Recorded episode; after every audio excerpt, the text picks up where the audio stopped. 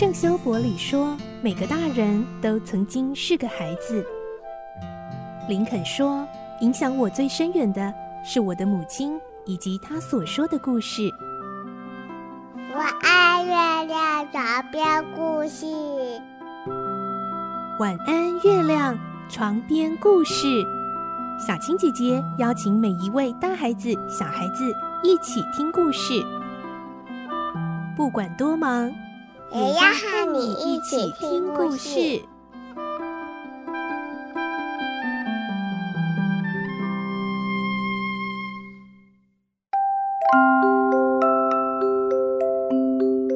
晚安，欢迎你和我们一起听故事。我是小青姐姐，我们继续来听《孤女努力记》的故事。今天是四十二集，我们会听到彭达福老先生为了想找到自己的儿子，也就是佩林的父亲，在各大报刊登了悬赏启事，并且提供赏金哦。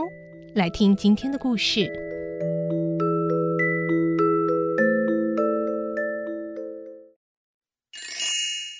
孤女努力记》四十二集悬赏启事。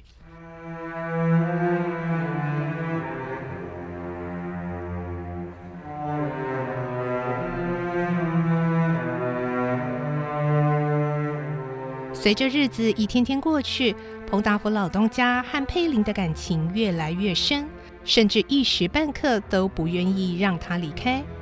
有时晚饭过后，老人用无限怀念的口吻和佩林谈起独生子爱德蒙少年的事。佩林听了之后，觉得祖父还是深爱着爸爸，心想：如果爸爸能够活着回来，该有多好呢？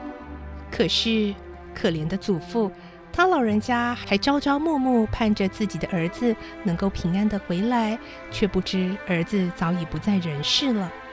佩林感到一阵心酸，不由得又流下泪来。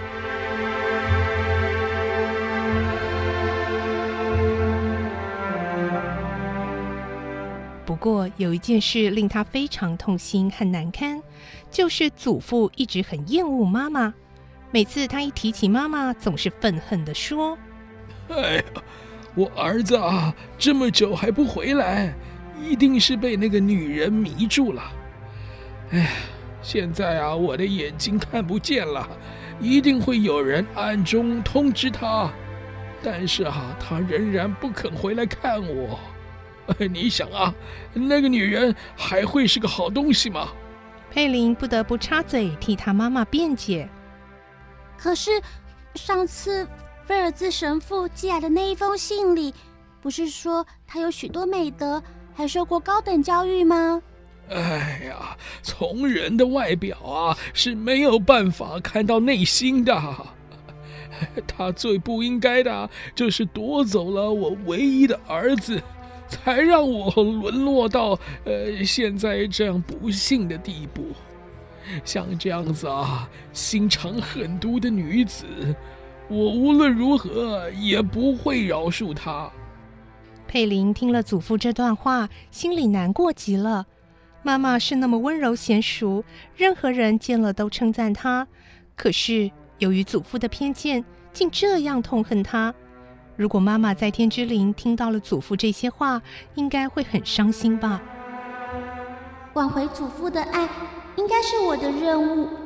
只要我能够全心全力的照顾他，总有一天一定会改变他老人家的心意的。佩林下定决心。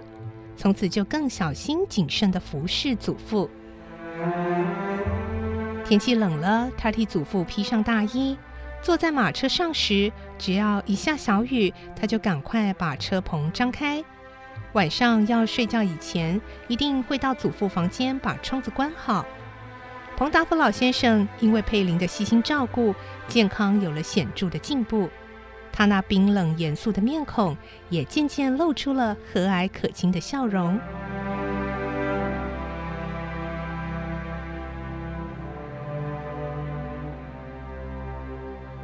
由于彭达夫老先生上次发了一封电报给费尔兹神父，才能和特拉镇天主堂的神父开始联系，但是他们之间通信的结果，并没有得到他所希望知道的消息。于是他在印度和伦敦的各大报上刊登了以下的悬赏启事：有人知道过去三年间爱德蒙·彭达福的消息，而前来报告的，可得四十英镑的奖金。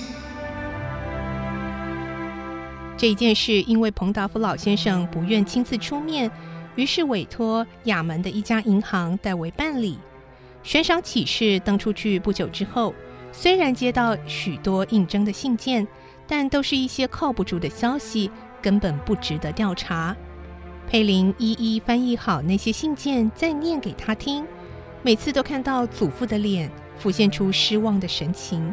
他真想把父亲早就病死的消息坦白告诉祖父，但是，一看到祖父失望的神情，就把到了嘴边的话又收回去。改口安慰他说：“没关系，只要继续登报征求，总有一天会得到正确消息的。”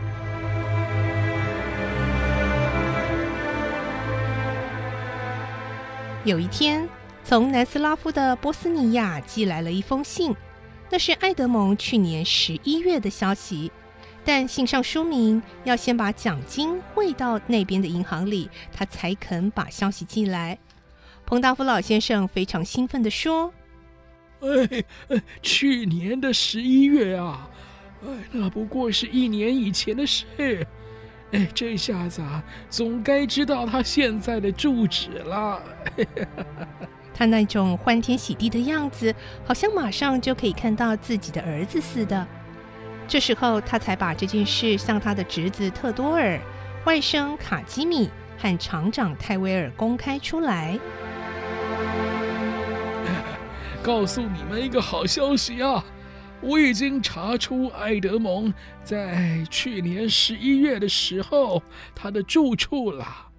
他当时在南斯拉夫的波斯尼亚呢。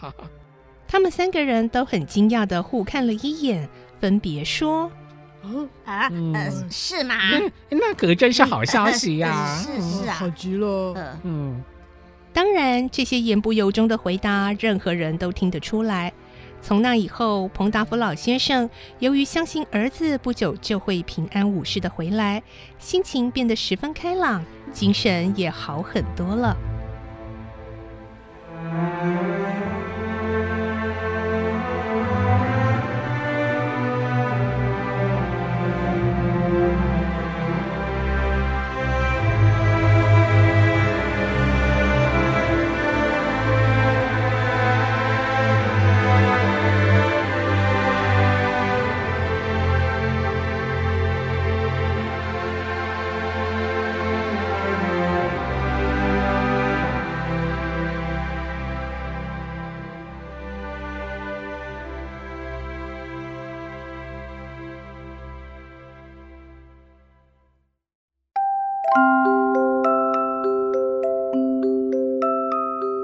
今天的故事就听到这里喽，明天再继续来听《孤女努力记》的故事。我是小青姐姐，祝你有个好梦，晚安，拜拜。